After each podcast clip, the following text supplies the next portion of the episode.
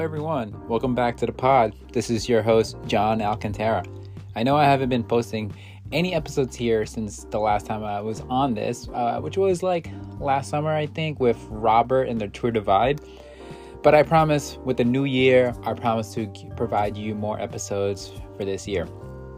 Now, if you're asking what I've been up to or what I've been doing, well, last summer, at the start of the summer, I actually ran my first half marathon at the Bank of America, Chicago 13.1. It was great. I, you know, I was very happy with the course. It was a new course, by the way, which the course was, I was supposed to run it during 2023, I mean, 2020, but COVID had other plans for us. So, didn't run that course. Um, but yeah, I ran that course. It was really nice, beautiful. It was nice to see a different part of the city. And yeah, after the half marathon, I wasn't fully motivated to run another road race. So I discovered trail running, got into trail running, and ran my first uh, race at the uh, Cuss Running Nighttime Nonsense. I got third in that one, which was uh, pretty good for my first trail race. And then I trained for a 50k after that. Same uh, with cuss running. It's the the uh, I think it was like the nonsense. Yeah, yeah, it was the nonsense, and I raced that. And I never thought I could run 50k or 50k with my longest long run is only 16 miles, but I did finish it, placed top 10, um, and I think I got the time of six hours which was pretty good. I six hours and change. I yeah, I was very surprised with that, and also it was the day of my birthday as well, so it was a very very great present for myself to punish myself. And yeah, so after that, right now I am in the training in a new training block, getting ready to race Ice Age 50 here in May up in West LaGrange, Wisconsin. And then I'm also going to register for the Hudson 50, which is in New York City, that is hosted by David Kilgore. Now, out of the now, let's get to the episode here. In today's episode, we got Joe Corcione. Joe is is the host of the um, Everyday Ultra. He is based out of the East Coast, but then, you know, flew his way out to the West and landed in Arizona. I am very jealous of him. He gets really great weather. He gets all the trails out there. Very jealous. But yes. So now sit back, relax, and this is your episode with Joe Corcione. Enjoy.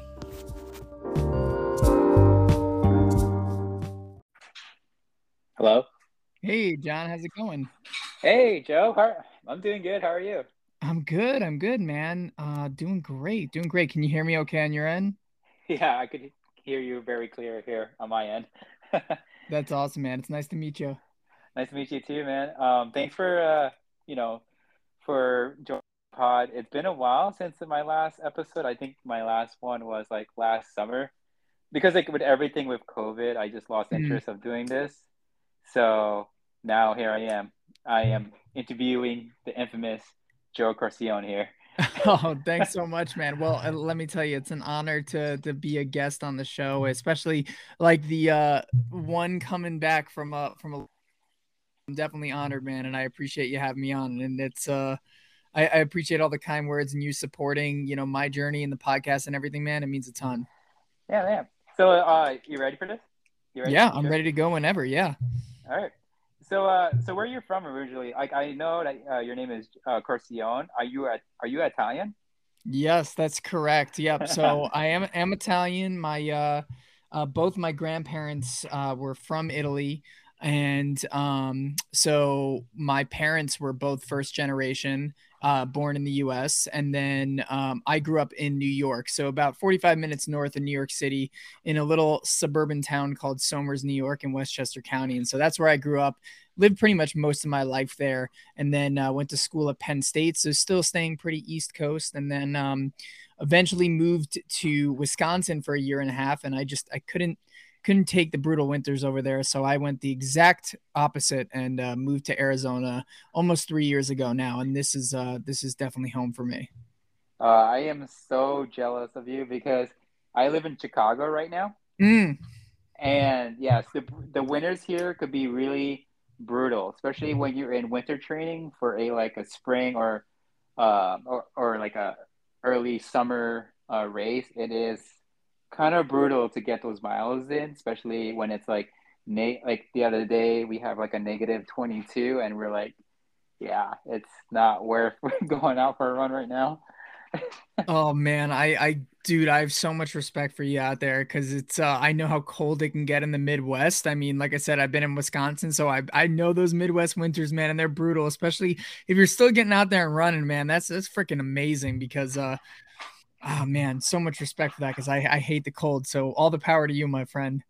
Yeah, it's like the like I think it was like last week, right before we got that blizzard and like the really frigid temps. I will it was I was out there for like an easy run and I was I seriously thought I was the only one out there until one runner crossed paths with me and all he said was like good work out there. I just like zoned that out because you know it's like it's cold and like the last thing you want to do is be out on a run and like the and then you see a person running towards you and all he said is good work out there. I'm like buddy i know it's it's cold. I get it oh my gosh yeah for real man it is uh yeah it, it's definitely it's a whole different beast. I feel like it's so much harder to like get like a good rhythm because like your muscles are cold and it just like sucks. And then if you add wind into it, it's just like a whole different kind of thing. But I think it like it's good too because it probably builds some mental toughness. I mean, like, do you feel like uh it helps you to like really hone in on kind of like your your mental skill sets out there? Um, yeah, yeah, like especially like um also like I work as a carrier here in downtown in Chicago delivering stuff. So we work in all the elements. So I'm like already used to this where it's like, you know, if if somebody's like, "Oh, are you cold?" I'm like, "No, I'm I'm used to this. Like I'm, you know, my job is, you know, working as a carrier here in Chicago. So it's not it's almost the same, but with running, yeah, it's a little bit more like you need a little bit more courage, you know, like I don't know, motivation to get out there compared to like me going out for um, delivering packages and stuff one day a week. Yeah. Yeah, for sure. I mean, even even getting out there and working though, mad respect, man. I mean, I I have like an office job, so it's uh I'm I'm I'm just in like climate controlled area. So like you're out there in the elements, man. That's that's freaking good on you, my friend. Yeah, yeah. So uh so here's uh so how many years have you been running? Like how many years?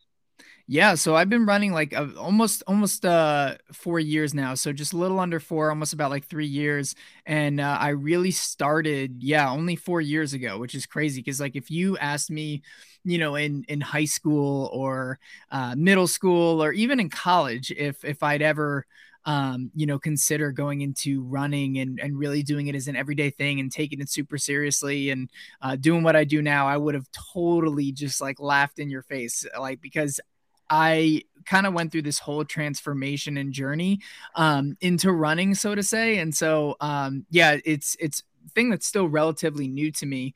Um, but man, I love it so much, and I, I can see myself doing this for the rest of my life. So it's super cool. So back in college, when you when you're going to Penn State, you never thought about like running collegiate. Oh no, and and yeah, I mean, I, I I couldn't even have the capabilities. Like I I didn't even play any sports in high school except for golf. Like literally, all I played was golf in high school, and I was on the varsity team. Um, but even then, I didn't really take it seriously. I mean, I just kind of just did it to do it, and you know, I, I I just never really was an athletic kid. And it wasn't that like I didn't want to play sports. It was that I had this kind of belief that I was like, oh, I just don't have the capabilities or the skill sets to do that because every time in gym class, I was always picked last for whatever pickup game we were doing. I would always get laughed at every time we played, you know, touch football out on like recess and stuff like that. And uh, I, I just never really was that athletic kid. And so because I had that belief, I just never, I never even considered it in the realm of possibility to even, you know, even, even just run for fun in college. Right. Like, you know, so, so the fact that, you know, going collegiate like that, I just never thought that would be even possible to even like entertain that thought just because I I was so hopelessly unathletic, which was, you know, pretty pretty nuts to say now. But uh yeah, man, I, I was if you saw me like just my athletic ability back then, you'd be like, oh man, there there is no hope for this kid. yeah, it's crazy that like with all the podcasts that I've been listening to and hearing people's like journey into running, either like collegiate or not, is very interesting to hear, like a lot. Mm-hmm. Yeah, I appreciate that a ton, man. And it, it's like you know, it's something that uh, I really try to say not from a place of like there's anything special about me because I think to your point, it's it's common to hear in ultra running or for any sport for that matter, right? That yeah. usually like the people who are really good at that sport have been doing this thing for most of their life whether they started in middle school or high school like they started really early on in their age and so they have like years of experience and a lot of people think it's like oh well because of this that's why they're so good so if like you're in a position like me where i was you know 20 24 maybe like yeah 24 23 24 when i started to run and like you know you want to have big goals and dreams and like wanting to do all these things even like run 100 miles right? You're like oh well i don't have any of this past experience so like why should i even try? And mm-hmm. something inside of me just really started to realize that like the only limitation that we have is not how athletic or unathletic we were growing up. It's the stories that we tell ourselves. Exactly and yep if we can tell ourselves that the human element is to adapt, which it is. Humans are meant to adapt and we're willing to learn and grow and push ourselves, then you can do anything you want. You can become anything you want. You can be as athletic you want. Like you really can. Like, you know, a lot of these things aren't fixed traits. And I had to go through this whole process of, you know, really breaking that down internally for me just so I could put myself out to what I'm doing today and my whole mission you know around everyday ultra around what i do running around all the content i post is to hopefully inspire people to say hey you know where you are now does not define where you can be and you can be anything you want despite what your background is. And so i appreciate you saying that just because like that's like the mission of what i try to do in literally every single piece of content that i put out there.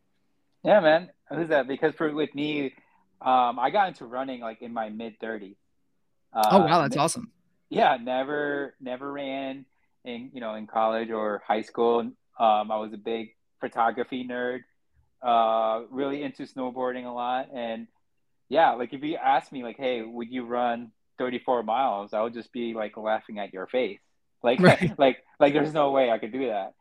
But yeah. you know, and then you know, like I said, like I got into running in my mid 30s. I'm 37 now, and I'm still you know trying to chase these big goals, you know, and, mm. and you're you're right. There, there, there, you know, there is no like limit where you know you can chase these big goals. You know, you could you could be like what like, you know, you could be any age and chase them goals. Mm-hmm. Yeah, dude, and good on you, man, for like keep on keeping at it at like 37. Like that's that is so so cool. It's so awesome. Like I, I think it that that's just so inspiring, right? Because I think a lot of times, to your point, like it's it's never too late to start, and I think we're living in an age like where we see 24 like I, I shouldn't say we see but it's easy to see 24 as 25 as like old, right? It's like too late, which is just crazy, right? And yeah. so like I even think 37 is still young. Like I th- hell, I think 50, 60 is still young. Like, you know, you could potentially have 30, 40 years left in your life at that point. So um, good on you, man, for for you know sticking it out there like at a, at an older age. Cause you're right, man. It's never too late to start. Like anyone can start at any time. Um, you just gotta you just gotta start taking action and doing it and, and stop letting that that brain telling you what you can or can't do based on what society society's telling you to do. Yeah, exactly. Like, you know, it, um, I mean, in all in the ultra running world, like the the age difference is very very interesting to to see, especially when I when I register for a race, and mm-hmm. I see and I see the list of like who registered. You have people from like uh, early seventies to like the youngest is like six like 18 years old register oh, and yeah. it's crazy to see that big big difference with the age group and it's like yeah like you know I, I i don't know these people but maybe it's their first 50 miler or first you know 50k or something like that. And you know it doesn't matter what age you are because well you know you can still do these crazy things and hard things no matter what age you are. Yeah i love that man. That's so awesome. Like you know i, I think the cliche saying is like age is just a number and i kind of do mm-hmm. agree with that. Like it's you know I really don't think it's the age that defines us. It's the beliefs that we have about ourselves. And if the beliefs that we have about ourselves are limiting, then therefore, you know, 25 is going to be a limiting age if you believe it to be so. But if you believe 25 is just a number and that doesn't define what you can or can't do, then then you're right. And so it's not the age that defines you, it's the belief about that age or the belief about yourself that really defines, you know, what you can and can't do at any given moment in life. Yeah. Yeah, and also I gotta correct my age. I'm sorry about that. I'm 38 now. My my first 50k, I was 37. there you go. No, yeah. that's awesome, man. Still young. I love it. Yeah, and who's that? It's crazy that we're in this topic right now. Before I move on to the next question, it's crazy that uh, I, I'm saying this because in my first 50k, I, I remember during the race, a 25 year old was ahead of me. Like like mm. he was like he was like like a mile ahead of me. And then I caught up to him around like mile 25 and he was cooked. And I was like, I was still like perfect, you know, everything was doing great. And he was like, uh, and then he, the, the, the first thing he tells me when he looked at me, he's like, you actually caught up to me. And I was like, yes, I did. that is all, sometimes you got to put the youngsters in their place. Yeah, it's because like he, you know, he went off pretty hard at the start, and I was like, all right, I'll catch you at the back end of the race. And there you go. I caught him at the back end of the race, and yeah, that's like the first thing he he said to me when he looked at me. He's like, "You finally caught me," and I was like, "What can I do, man?" that's awesome. That that's yeah, so so cool. So um so uh here's another thing. I was listening. I was listening to the episode about uh, heart rate training. Mm-hmm. Can you? Um, I'm doing heart rate training right now prepping for uh, for next year for um, for 50 miler. I just want to know what is your um, what what is your goal about about heart rate training? Yeah, no, and thanks so much for listening to the podcast, man. I appreciate it, and super stoked to hear you're you're throwing your hat in the ring for a 50 miler. That is so so awesome. Like that's like I, I feel like that's where like ultra running like starts to get real fun. Like I just uh, at least for me, like it's just um it's a super cool uh race to be in. So I'm stoked for you. So yeah, my my philosophy on heart rate training, and and this is like really different for anyone. There's no right or wrong way of doing it. I think it all depends on the type of person you are and what you prefer. And so I'll just kind of preface that when I kind of talk about my philosophy, because I really think, you know, it's all personal preference. So for me, I do all of my training based on feel and perceived effort. And so basically what that means is perceived effort is, you know, how hard you think you're going or you feel like you're going on a scale of 1 to 10. So for example, like I, a lot of my runs are based off of that intensity. So for example, like today I had a run and this morning it was uh, run at uh, an easy pace at a two out of three perceived effort out of 10. And that's like pretty easy, right? Like two out of three out of 10 is really, really easy. So, in that regards, I just go based on feel. Now, that doesn't mean going on heart rate or anything. And in fact, I never look at my heart rate once during the workout. I just go simply how I feel. And so, um, if I'm feeling good, like if I'm feeling at a two or a three, that's what I'm going to go out on that day. And I'm not even going to look at my heart rate. Now, I still look at my heart rate, but only after the workout. And the reason why I do that is because if I look at it during my like perceived effort thing, some days you might feel like, you know, you're going way easier or, uh, or sorry, some days you might feel like you're going at the same perceived effort, but your heart rate might be higher, whether it's you have, you know, less sleep the night before, or maybe you're not as hydrated as well, or any of those things. And, you know, that might get in your head and be like, well, I'm going to take it a little slower. When if you feel good, like you should probably just keep going in that regards. Um, conversely, though, like if you maybe are going like really like you're feeling like you're pushing really hard, but your heart rate's like pretty low, then you know, still that's again like it's it's just almost like this mismatch. And like I really like going on feel a lot more than I do heart rate, just because I feel like heart rate can conflict with how I'm feeling in the moment. And that's for me what works best for me. Now, what mm-hmm. works best for some other people, and I'm curious if this is the same approach that you're taking, is you know, some people will base their workouts on heart rate specifically. So they'll say, Hey, I'm only going to do this run at below 140 BPM. And you're going to be looking at your heart rate, you're going to be measuring it, and you're going to be saying, Hey, like you know, I'm never going to let my heart rate go above 140. And that's totally fine. Um, I just like to take the approach of perceived effort just because, you know, for me, um, you know, I do have a pretty busy lifestyle and I know my heart rate data can't always, isn't always a good accuracy of how I feel. And if I feel like I can push a good pace, even though my heart rate's a little high, um, you know, I, would rather take that. And so um, that's just the way that I do it personally. Um, I still think viewing your heart rate afterwards is better. And just to kind of close the loop on that, because I know I mentioned that and kind of tailed off, but looking at your heart rate after the fact is great because you can start to see, right? That if your heart rate is dropping at a given perceived effort, you're getting fitter. And so what I mean by that is let's just say, you know, 6 months ago I would run a 2 out of 3 perceived effort and my heart rate was 140. And then six months later, if I'm running that same perceived effort and then I pull up my heart rate data and I see that my heart rate is now 130, like that's awesome. Like that means like I'm making some good progress, right? And so um, I always look at it after the fact to really measure how fit I am at a person at a, a, given perceived effort, but I never look at it during my uh, workout um, and dictate those kind of things. So that's kind of the strategy that I take with it. And again, I think you got to like assess like what's best for you, what do you like more, um, what what works best for your training and your style, um, and that's what I've just found works better for me. And you know, I found my fitness has just greatly exploded because of this, at least for me. Yeah.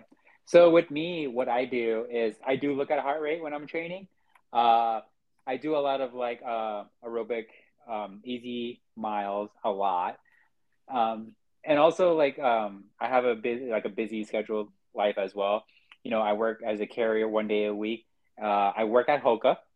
Uh, oh, nice. Hoka, yeah, I work at Hoka for I think five days out of the week, and then you know, and then personal life.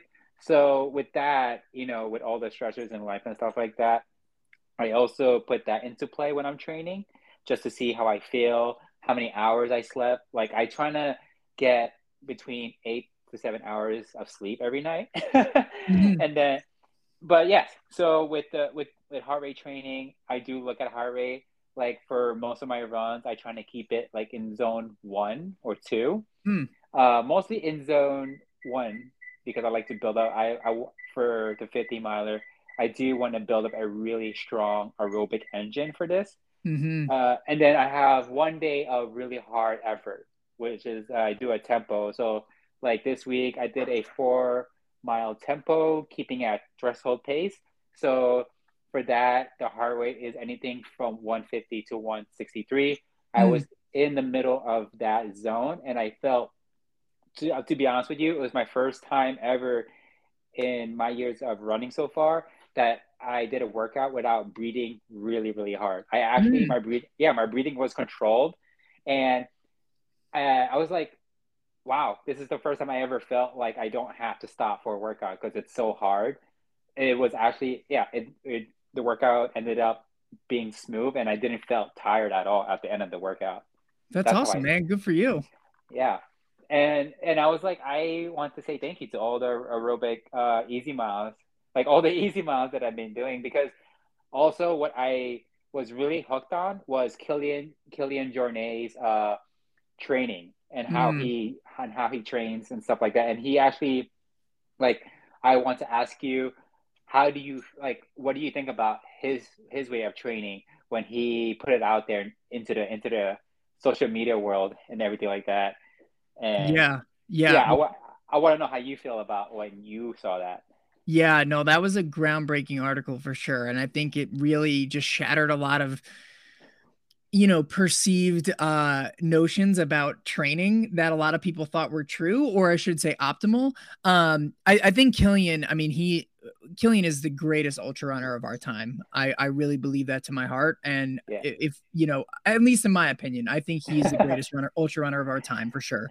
um and i think he solidified that this year you know just given his in- incredible continued performance i mean Hardrock and utmb course re- or course records back to back i mean it's just Zegama. Yeah, yeah, exactly, exactly. Just um, it's just unbelievable. But I, I think it, I, I really liked Kilian's approach because it really focused on like efficiency. And I think a lot of times in ultra running, people tend to do a lot more or worry about a lot more than they really should. Um, and that's fine. Like it's fine to to worry about like the data and all these kind of things. But you know, sometimes like you'll see people run, you know, set eight to nine hour training runs when if you looked at Kilian's training plan, like the longest he ever trains for is four hours. Four like hours, so, yeah, four yeah, hours, four yeah. hours. And so, and like that's for me too. Like I've never, I never went over a four hour um, training run during my lead up to Javelina 100. And so, um, and and my programming was from Zach Bitter too. So I'm not saying that I, you know, did that on my own volition. It's just it's I think I think we're starting to see the true secrets of training and it's more so efficiency as opposed to like volume or you know putting in the work or everything like that. And so um, I think you know what Kilian's article really did was I think it just opened a lot of people's eyes to how efficient that you can get in training. And it's not just about the volume or the time on feet or any of those things. Um, I think it's just all about being deadly efficient. I think that's why he's just so damn good. Um, so yeah, man, it, it was a cool article and it got me thinking a lot more about being efficient. What about you? What were what were your thoughts on uh, on his whole training approach when that came out? My my thoughts about it was like it opened my eyes because when I was training for my uh, my half marathon this year, I ended up getting hurt twice during the process mm. because of like really like hard workouts. There was like I did a lot of hard workouts and then there was none like I took my easy runs not as easy as I thought I should be. Mm. And that led to like, you know, be me being tired for like the next workout. And then when I did the hard workouts, I wasn't as like recovered from the easy run because I thought I was doing my easy run easy. And then when I did the, you know, my hard my hard workouts, I was having a hard time trying to finish that workout. Mm. And then that led into me getting hurt.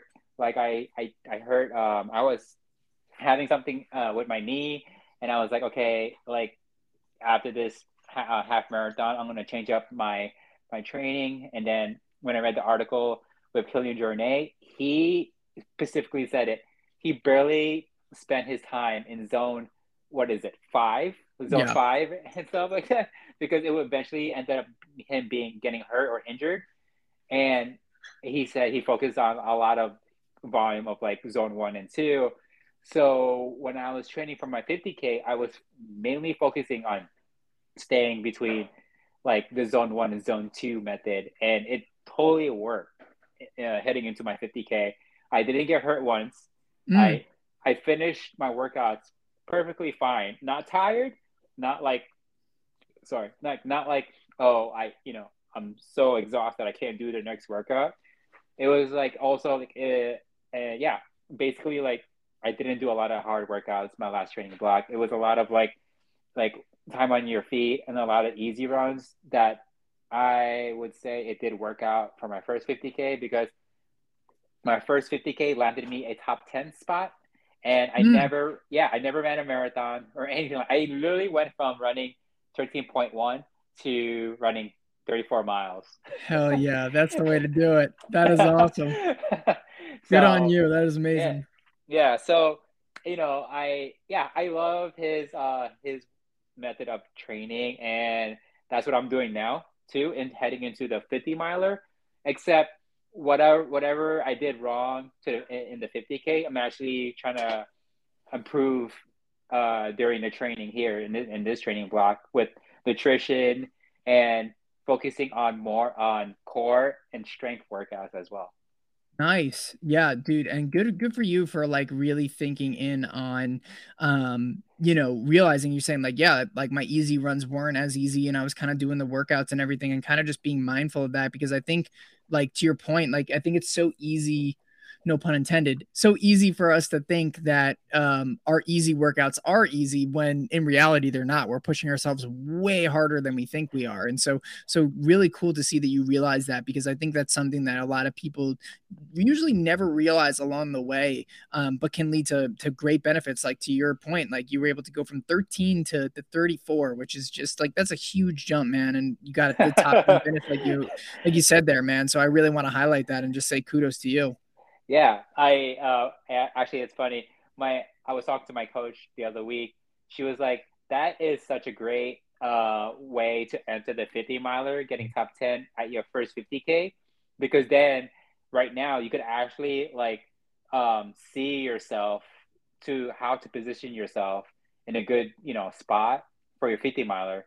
But the thing is, you know, I was like, yeah, I could, but the thing is, like, you never know what could happen during race day. So I don't want to kind of like jinx that in a way. But my coach was saying like, yeah, you did, you know, really good. And it's a good introduction heading into 50 miler with placing top 10 at your first, at your first 50K, which I mean, you know, like the normal runner that went from, you know, that's going from 13.1 to uh, 50k, you know, I hear a lot of horrific stories about them not finishing and stuff like that. Mm. Luckily enough, I did focus a lot on my training, and it landed me a good spot.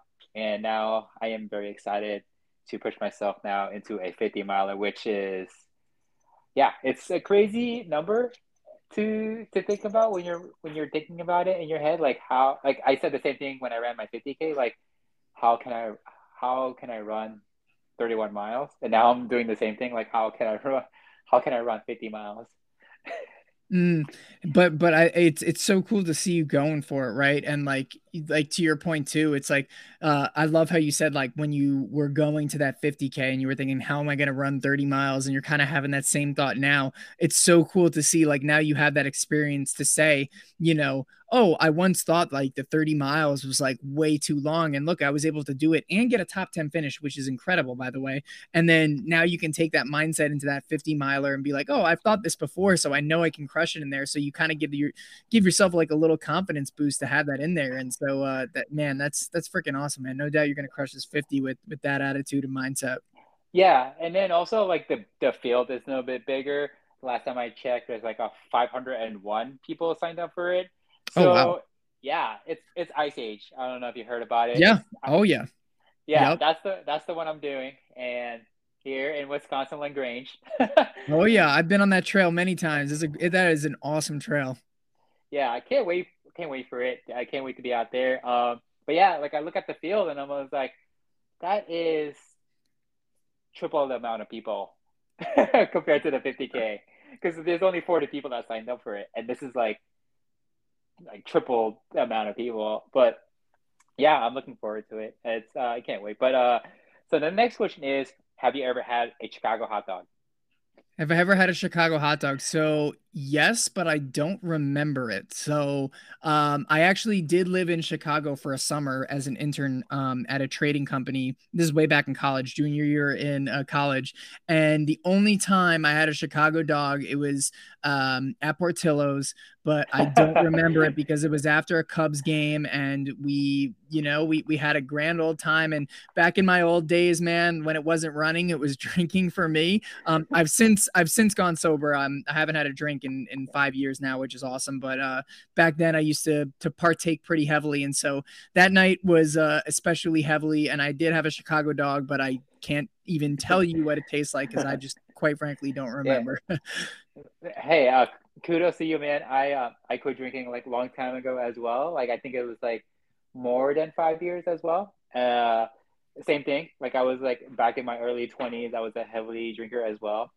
Uh, don't remember half of the things I ate because I used to work as a bar back, uh, you know, every weekend at my friend's bar, and we would go out to eat at 5 a.m. And I could tell you this, the same thing as you. I don't remember half the things I ate, or yeah. because it's like you're so, you know, you're so like in your own world. You don't remember like anything or what's going on around you. But, but yeah, man, kudos to you about you know sobering up and stuff like that. That's I I'm really happy when I hear people um like tell me those stories that like they went from drinking a lot to just being a better version of them now. Mm. Hey, well, you're included in there too, man. Like, uh, yeah, like, congrats to you for for going the sober route and everything. And you know, I, I appreciate you saying that. I think you know, and and again, this is something that works for me. It's not like I I see lesser of anyone who drinks alcohol or anything like that. It's it's always a personal choice and everything.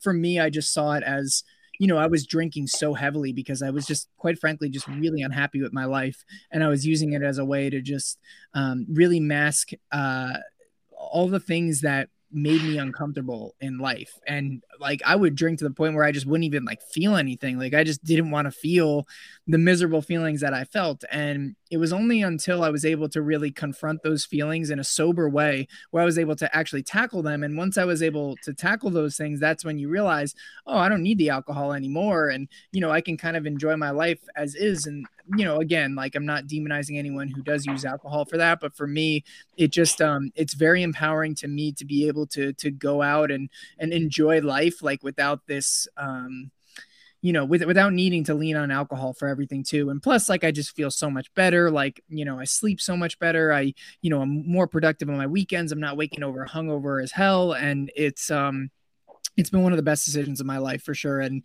you know, a lot of people ask, "Do you ever think about going back?" And I, I just don't don't see don't see a reason to. So uh, yeah, it's been it's been such a positive change in my life for sure. And it really only started just with a one month experiment. Like I was like, I'm gonna go one month sober and just to cleanse myself. And I felt so good that I was like, you know what, I'm gonna go another month. And I felt so good after that second month. I was like, you know, let's go, let's go three months. And then I just, you know, that that let's go another month has kind of just carried on for the past five years, which has been uh, super super cool. Yeah, Who's that? that's uh, yeah. Kudos to you, man. Like um, before I move on to the next question, I did the same thing. I was like, okay, uh, my last drink, I gave it away, and my last pack of smoke, I actually quit smoking at the same time. Oh, nice. Drinking. I I gave away everything, and after that, I was like, okay, I'm gonna do one month. Same thing as you, like one month. Okay, two months. Okay, three months, and then it just goes on from there. But um, yeah, like I I don't miss any of those like blackouts where I don't know how I ended up going home and having everything in my pockets at the same time. Mm, yes. Those, I don't miss those nights. yeah, for sure. It, things things tend to get lost a lot more when when you're out there drunk. I know I've been there too. Yeah. All right. So uh, the next question, um, what is your recent highs and lows? Uh, it, it could be either a race or just in general. Like what? Any recent highs and lows here?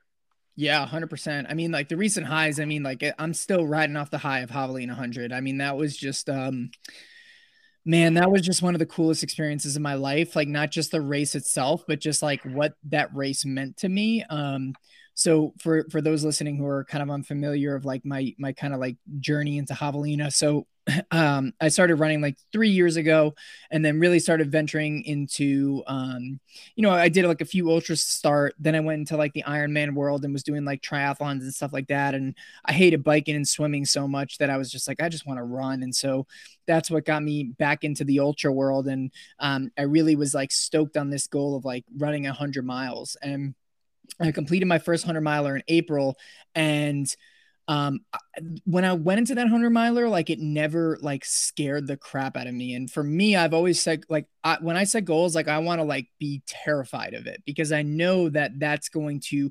require um, me to push myself to really just challenge my own beliefs and to level up to a level that i'm currently not at. Because if you're scared of a goal like it means you're going to have to level up big time. And i know that every single goal that has been so massively positive in my life um, were the ones that scared the crap out of me. And when i really went for my first 100 miler i wasn't that scared like i, I knew without a shadow of doubt i was going to finish i was like and and granted i know that's like naive because anything can happen in 100 miles now but um I, I just wasn't scared by it. Like I just I, I knew I was gonna finish it. And so I had to probe deep in myself and be like, okay, like what what would scare me? And I said, well, you know, go let's go in a really competitive 100 miler. Would that scare you? Like, all right, Javelina 100, like that's really really competitive, one of the most competitive in in arguably the world. And uh, I said, yeah, it's kind of scary. And I was like, all right, well, what if I like, you know, place in my age group? And it's like, okay, yeah. Like, it's like, well, what if you can like go for the golden ticket? And I was like, okay. Like, then you start feeling the stomach churning a little bit. And as soon as I start to feel that fear coming at me, I was like, okay, that's it. That's the goal. And so my, like from June to to September, man, I was just dead focused on getting the golden ticket at Javelina, and like that was just like my goal. And I worked so hard. And like the high for me was just like being able to just go through that training and just make the improvements that I did. Like I was on that Javelina 100 course every weekend. Um, like I was like the local legend on the Javelina loop by like, I think like 20, like I think it was like 20 segments I was like leading like, and, and like, I just really just wanted to, to do my best to really see what I can do in that course. And I had this dream and belief and knew that I could do it deep down, even though like the odds are stacked against me, right? Like I was going up against Dakota Jones, I was going up against Patrick Reagan, the uh, previous course record holder, Arlen Glick, who had won it the year before at, you know, just over 13 hours. Like, you going up against some big big people. And so uh, when race day came it was so cool because like i got to finish like top 10 uh, male which was amazing. And like granted sure like you know i didn't hit my goal of of top two but like in the end of the day i think like hey like to bring it back to the where we started the conversation, man. Like I was so unathletic in high school. I didn't even think I could run one mile. And here I am, you know, top 10 male at one of the most competitive 100 milers in, in arguably the world. And like just knowing that man has just been such a high and like it's it's really just propelled me to like believe in myself so much more and i'm just like super super stoked and i see like the inspiration that it like gives off in other people too like other people see that and they they get excited about like the potential that they can do and that's really in the end of the day the, the most important thing for me and like the podcast has just you know really been touching a lot of people through that messaging and um that that's been the high for me for sure so i know long-winded answer but like man like that's been the high. The low for for me though is I'm actually dealing with a little bit of an injury right now, um, and quite frankly, I've been dealing with this injury for like seven months, and I've only decided to to be smart about it like two weeks ago and start treating it. And so, um, yeah, I'm dealing with an injury called high hamstring tendinopathy. And so basically, it's like the area where my hamstring attaches to the sit bone um, is yep. totally inflamed and it, it flares up all the time. It's been flaring up for the past eight months, and I've just kind of ignored it and ran on it, which was so stupid.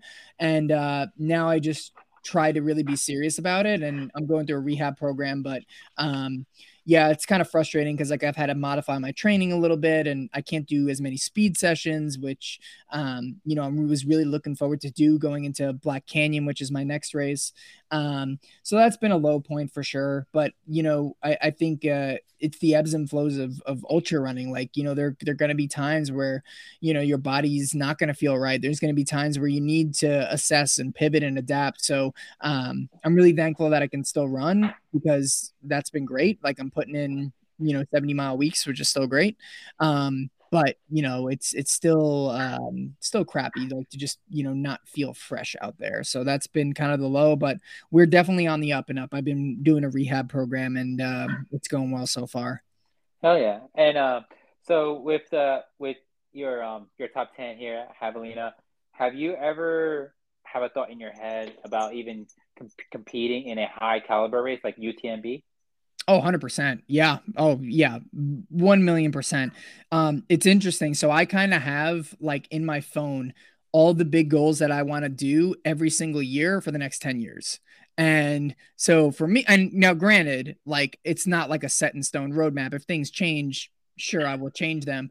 Um, I would like to do UTMB um not next year, but the year after. Like I think yep. uh, two years from now, UTMB would be awesome, and I definitely want to throw my hat in the ring for sure. Um, I really want to go for Western States first. Like Western States, I want to do before UTMB for sure. Um, just because, man, like that like I remember reading about that race in uh, Dean Karnazes ultra marathon, man, and it was man, it just like I don't know what it was like, and I think it, it it's the same thing that draws so many people to that race. It's like I, I just want to be there and I want to race that and experience that, and so uh, I really want to do Western first. But yeah, you can bet with a, without a shadow of a doubt, I'm to go for UTMB. So uh, probably next year I'll do like more of the like um you know UTMB series 100 mile races. I mean, I'm doing Canyons 100K this year, which technically, you know, if you get top 10, you get into CCC. But I probably wouldn't go for CCC this year um, because I really want to do. If I'm going out to Chamonix, I'm going to be doing UTMB, and I want to I want to put myself out there, which that is that's going to require even more talent than Javelina for sure. yeah, for sure. Uh, same here. Same here. I I it is in the hat of me chasing my UTMB as well. Mm. Um, what else? What, what, what was I going to say? Oh yeah. So yeah, with that, it's like yeah, it's crazy to to see yourself in that in that situation where you're going against like one of the best runners in the world in one place at the same time. like it's just crazy to think about that, and it's it's crazy that like you know like to chase these goals, you need to go all in, and you know like you said, anything could happen between you know any day or or anything like that. But yeah, it's uh yeah, I can't wait for that. Um, so here's the other question. It's a random question. Three th- three things you can't leave your house before a run. before a run, ooh, that's a good question. Three things that I can't leave the house with before a run. Yeah.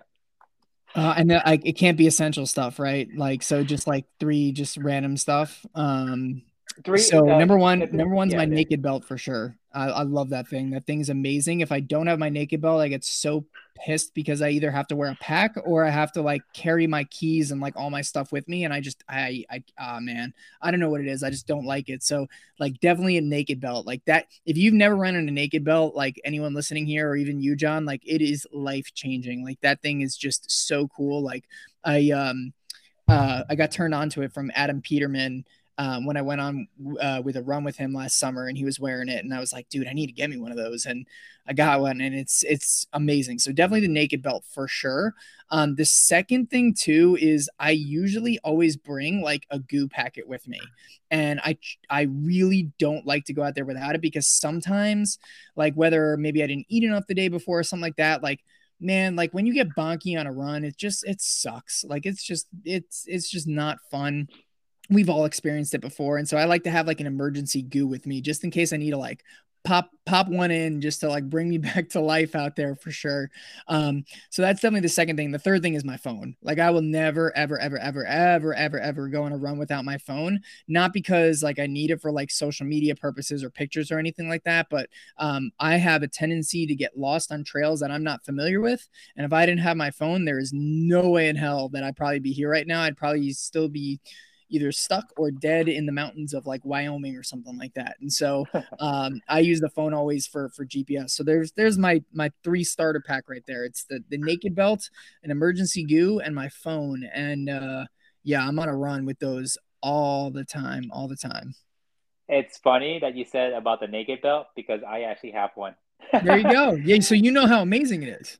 It is. It, I got hooked when I saw Scott Tracer using it. Oh yeah, uh, yeah, yeah. I was hooked. I was like, "What is that thing around his waist?" And I looked it up, and I was like, "Wow!" You could. Uh, when I first saw it, I I YouTube it naked belt, and I see people reviewing about it, and you could fit all these things in it, and I was like, "That's what I want." I because like I used to do a pack, and I hate. I don't hate it. I just it just I just find it a little bit annoying when you're going out for a run. Yes. You just have like a flask, your flask, your keys, your phone, just jiggling in there.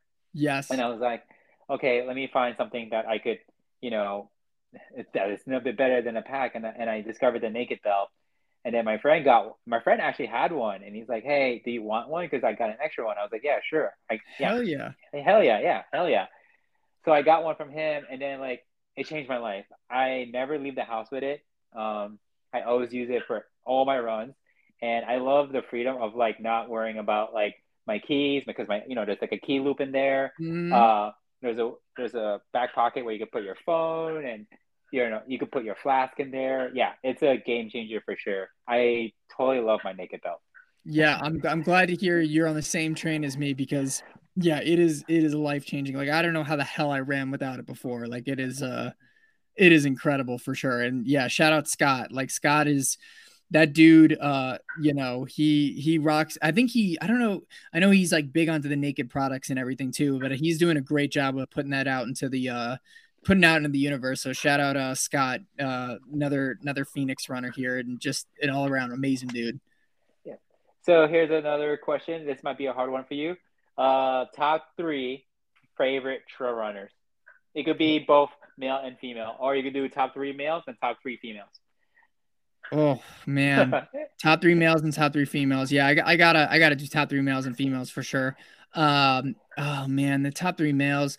I mean, I think I think number one, just for me, like all timer is like Scott Jurek. Like I, he's the reason that really drew me into ultra running for sure. And um, like I I read Born to Run and I read Eat and Run and I read North and like I just been I I love like not just what Scott Jurek did for the sport, just being so dominant, but like he's got such an awesome mindset about it. Like he's not this like, you know, David Goggins like mentality. And trust me, don't get me wrong, like I, I love Goggins and everything, but like I, I feel like um like like Scott has a very artful approach to our ultra running. And I think when you have that artful approach to it, like you you are able to embrace it as masterfully as he's done over his career. And so I love Scott. He's got to be my number one number two for sure is Adam Peterman, man. I mean, and I've had the the the you know uh, the privilege of just you know getting to know him a lot better over the years, and um, you know he's a friend of mine too. And uh, but like he is just so impressive, man. I mean, like it's just amazing to see him like taking on these ultra distances for the first time, whether it's 50k, 100k, 100 miler, and just dominating. I mean, like like not even just like going out there and like crushing it, like like dominating it. I mean, like it is just it is just unbelievable like how awesome he's you know just been been doing out there. And i just and when you talk to him too he's like the most humble guy like just totally just down to earth really really nice dude. Um but man like it's it's it's just so cool to just see someone who's like new in the distance going out and just tear it up. And so, um, and again, he's just a he's a good friend of mine. So um, Adam Peterman definitely is number two. Number three is really a, a, a tough one for me, but I think right now I, I gotta say it's Arlen Glick. I love Arlen. I um, again, someone who I got to know a little bit more at, at Javelina this year. We we were hanging out and, and got a few meals together, but oh man, he's just awesome. Like I, I like the way he's able to load his race schedule up with so many hundred milers in a year and still perform at the level that he does is incredible. Um, and not only, I mean, he's shown that he's pretty ubiquitous too. Like he can do not only the flat stuff, but you know, he came in second at Run Rabbit Run, which is, you know, no, uh, you know, it's it's it's no Javelina hundred. So. I, I really admire like Arlen's ability to like I think he's just such like a running purist and he just really loves running so so much that he just has it in there but he also has this competitive nature to him as well um, and I, and I respect anyone who can balance both the competitive side and and the um, the art of running in a masterful way so I got to say Arlen's number 3 so that's my top 3 for males um, for females uh, number 1's Abby Hall I think she's just uh, I mean just in like her podcast interview that I did with her probably is one of my favorites that I've ever done. Um, and she's just got such an awesome mentality about the sport. Again, like she's very much, um, you know, approaches it as an art, focuses at like the, the mentality around it, but also too, she's focused on continuous improvement all the time and setting big goals and stretching herself. And I just, I love that. And she does it in a humble way.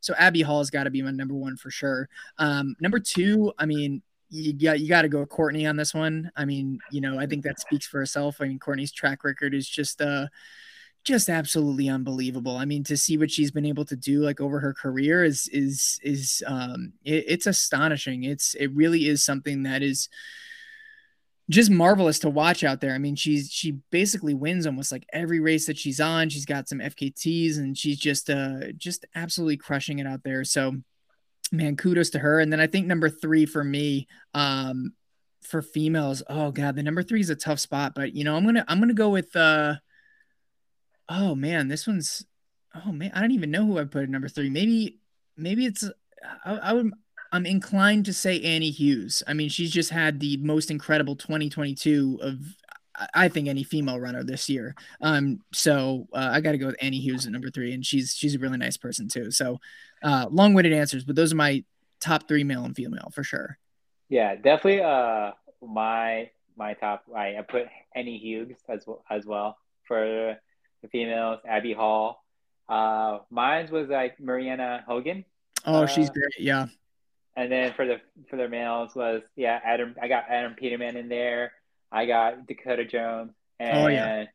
and um Kilian. Of course, I have to put Kilian. Yeah. I'm not, I don't know the whole sport of, of the ultra running, but uh, within like my first full year of doing it, I would put Kilian as well in, into the hat of mine uh, top three and top three men and then top three women. That's my that's for me for this year. I love it. Yeah, Marianne's amazing, and so is Kilian too. And and I, I think it's a great list. And I, I just want to say too, like you know, uh hopefully any ultra runners listening it doesn't mean that I, I like one better than the other for sure those are the ones that i just like really resonate with i think the most and so uh or or at least the ones who you know really really i just uh I don't want to say see a lot of myself in because that kind of sounds a little cocky, but like it's almost like the personality kind of qualities I want to really embody in my own running. And so uh, there's so many good runners out there. There's it's a really hard conversation for sure.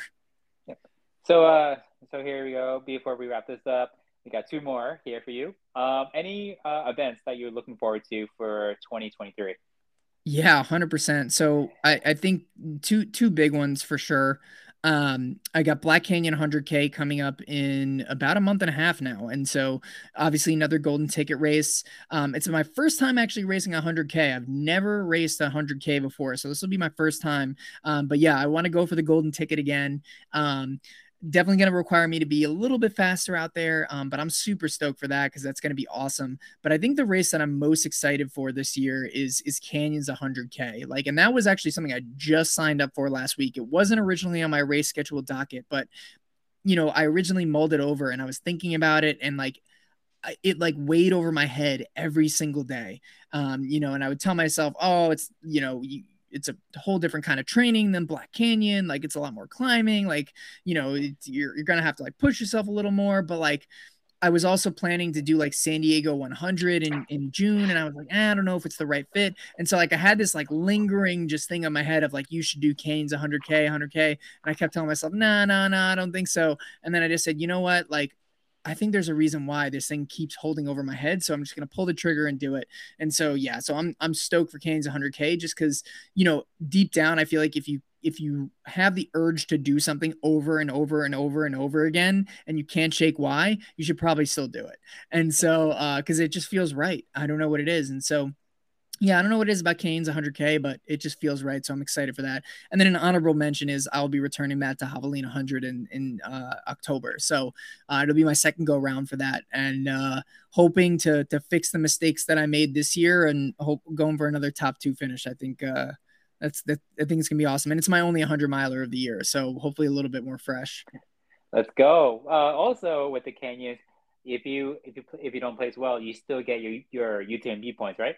There you go. Yeah, exactly. I think you get six running stones. I want to say. Get, yeah, so, you get six. Yeah, you get six. Yeah, yeah six. So, um, and it's cool because I think it's valid for two years. Correct? Yes, it's valid for two years. Yep. Yeah. See, I love that because if I got in this year, I probably like if I got into CCC in top ten. I don't. I don't know if I'd go this year just because. Um, if I again, if I want to go to Chamonix, I want to do. I want to do the full UTMB for sure. So yeah, um, yeah, we'll see what happens. I'm I'm excited though.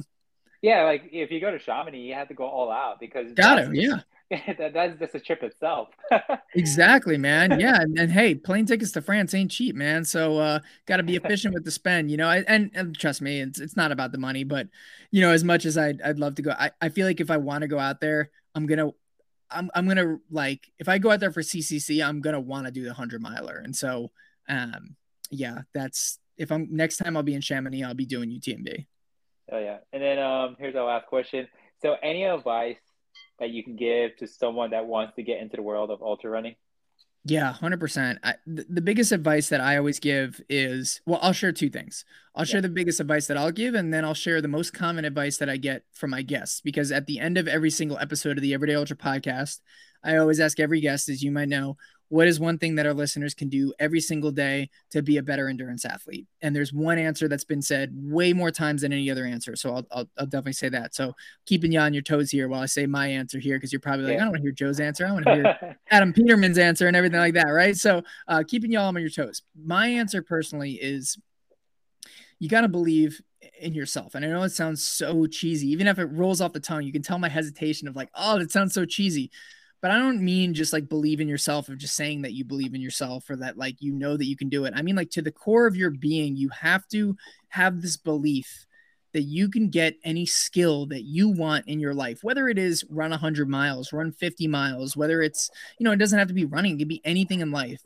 But if you truly believe to the core of your being that not only you can run 50 miles, but that you can literally learn anything that you can as long as you're willing to put in the work, the time, the dedication, you will get there.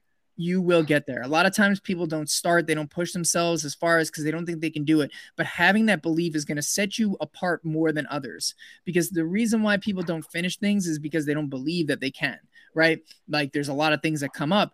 Ultra running is not something for the faint of heart. You're gonna have you're gonna ba- face uh, time struggles. You're gonna face injuries. You're gonna face uh, you know soreness. You're gonna face uh, just being tired. You're gonna face like a lot of these things. And without that belief, it's hard to keep going you know, despite all those things in there. So my thing is you got to believe to the core of your being that you can do it. And the way that you build that belief is by going out there and showing yourself that you can do it. Same thing to your point, John, before where you said, Hey, I didn't think that I could do 50 or sorry, a 50 K and, and you go out and you did it. Like now, you know, And I think when you do things that you don't think you previously could do, that's how you build that belief. And so um, do the things that you believe you can't do to show yourself that you can do anything. Like that's really the big thing. This and now onto the second thing of what the guests most say. I would say probably 80% of the guests that come on the show say one thing, one piece of advice. Be consistent. Be consistent in your running. It's better to run every day for 5 miles a day than to do two runs a week at, you know, 20 miles a piece by far. Being consistent is the way to go for sure. I think, and that's why, again, going back to Kilian, why he's so successful, he doesn't need to run more than four hours in a session because he's running so many times and he's so consistent. Um, and I think consistency builds the habit, it builds the belief, and it builds, you know, the the um, the discipline to get out there and train every single day and I'm not saying train every day because I don't even do. I take one rest day a week. But you know, if you have a workout scheduled and you're not injured and you're feeling okay, do the workout. If you have a run scheduled and it's raining outside, do the run. Like you know, it's um, again, I I, I think it's not only going to help you as a runner, but it's going to help that belief factor because then you that's how you become fucking unstoppable is you show yourself that you can do anything despite what the circumstances are. And so be consistent the answer I get a lot. And I, and I do agree. I think it's so, so important. Uh, I totally agree with you on that. yeah. So good. So good. But yeah, man, it was great talking to you. I also want to tell you if you ever come race in the Midwest again, we should get a, a Chicago hot dog. This time yes. Dude. Yeah. Yeah, one that we remember for sure. Is is is Portillo's the spot? I gotta ask though, or is there something better? Is that too touristy? Like curious to hear. Um hey babe, is is Portillo's our spot to get Chicago hot dogs or is other Yeah, like what what's your recommend what's your go to spot? Yeah, we mostly get there's other places, yeah, from what my girlfriend is saying. There is other places, but we mostly go to Portillo's to get the Chicago hot dog. nice. Well, there's actually a Portillo's here in Phoenix because there's so many people from Chicago here. So maybe I don't know. Maybe tonight I just go get a Chicago hot dog. But you know what, John? I'll actually wait until I'm in the Midwest to get it with you. So yeah, yeah. Uh, the next time I will have a Chicago hot dog, it'll be with you. Hopefully in a warmer Chicago yeah, don't don't come here like uh, in the dead of winter because there's nothing to do here. yeah, oh, 100%, man. And hey, dude, I'm stoked for you at Ice Age, man. That's going to be freaking awesome. And, and keep me posted along the journey and anything I can do to help, man. It's that uh, yeah. you're, you're going to crush it out there. No doubt about it. Yeah, and same thing to you. Good luck. You know, I know you're gonna crush all your goals with all the races that it's gonna come up for 2023. And yeah, like I'm both excited for for both of us. Like, believe me, I am uh, what before I go, like like what you said, you set up your you set up goals for yourself. Same thing as me. I set up my I set up like two goals for Ice Age. One is pretty scary for me, like placing top ten with with you know top ten, which is mm-hmm. pretty wild to think about, but you never know. And you know, doing it like running and finishing the race without being injured. That's another mm-hmm. thing as well. But that's a great yeah. goal, man. No, that's freaking awesome. I love how you're having those two goals, and man, and I love that you're reaching for top ten. That is awesome, dude. Like I'm stoked for you. That is amazing. Yeah, because the thing is, it's like you know, I I I do want to chase those goals, especially like with a big like before, like I said before we ended the, the end this podcast, like before you know, it's a big field, but you never know what could happen. But what I'm doing here is whatever I'm learning, uh, whatever I'm doing in training, I'm gonna take that into the race. You know, mm-hmm. don't like like you hear it over and over again. Do not go out too hard because eventually you will blow yourself up at the middle of the race or a mile from the start. You never know. You that's why I'm like that's why I'm doing all these easy runs because like it's basically setting myself up for the race where don't go out too hard because you know if you do go out too hard you're gonna blow yourself up too quick and and stuff like that. That's that's my mentality. It's like dude, and that's the best mentality to have. Like seriously like please like for the love of god like don't don't go out hard. Like I, at Javelina i told myself don't go out hard. And what happened? I went out hard and i had a 27% positive split which is disgusting. So like yeah. and it was miserable. So like you are thinking the right way. And anyone listening to like please for the love of god when you go in an ultra like don't go out hard like at all. So uh yeah. yeah no, you have the right mindset man. And i know you're gonna crush it. And i can't wait yeah. to root for you. It's gonna be awesome yeah, it's gonna be awesome. And also, like uh, one more thing, I actually took that advice of what Scott Tracer said. Yeah. He yeah, he said he said don't don't go out too hard because when you go out too hard, you eventually will crash or you will burn yourself out. Because the thing is, it's going to be a long day.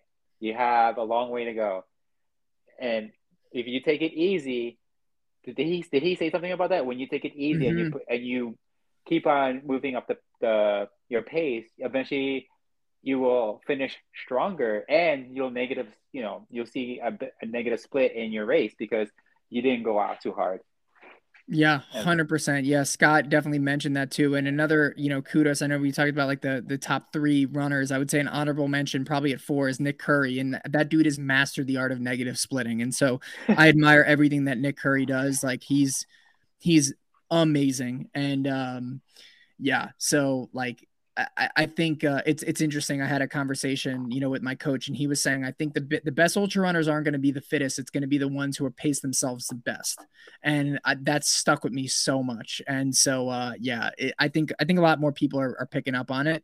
Like, it's that really being the key to to perform well in an ultra. So so cool to see you got that mindset in, and uh, you know, you're listening to Scott's advice, and uh, yeah, man, you're you're gonna crush it out there. Yeah, man, and yeah, so it was great talking to you, man. It was a pleasure to have you here uh, in this episode. Also, heading into the new year, I will promise I will continue providing more episodes for everyone. awesome, man. Well, hey, thank you so much for having me on, John. I really, really appreciate it, man. And uh, yeah, man, I'm, I'm excited to follow along on your journey, dude. So really appreciate the honor of having me on. Yeah, you too, man. And have a good and happy new year. Yeah, happy new year to you too, man. All right, man. I'll see you later. Bye. Yeah, take care.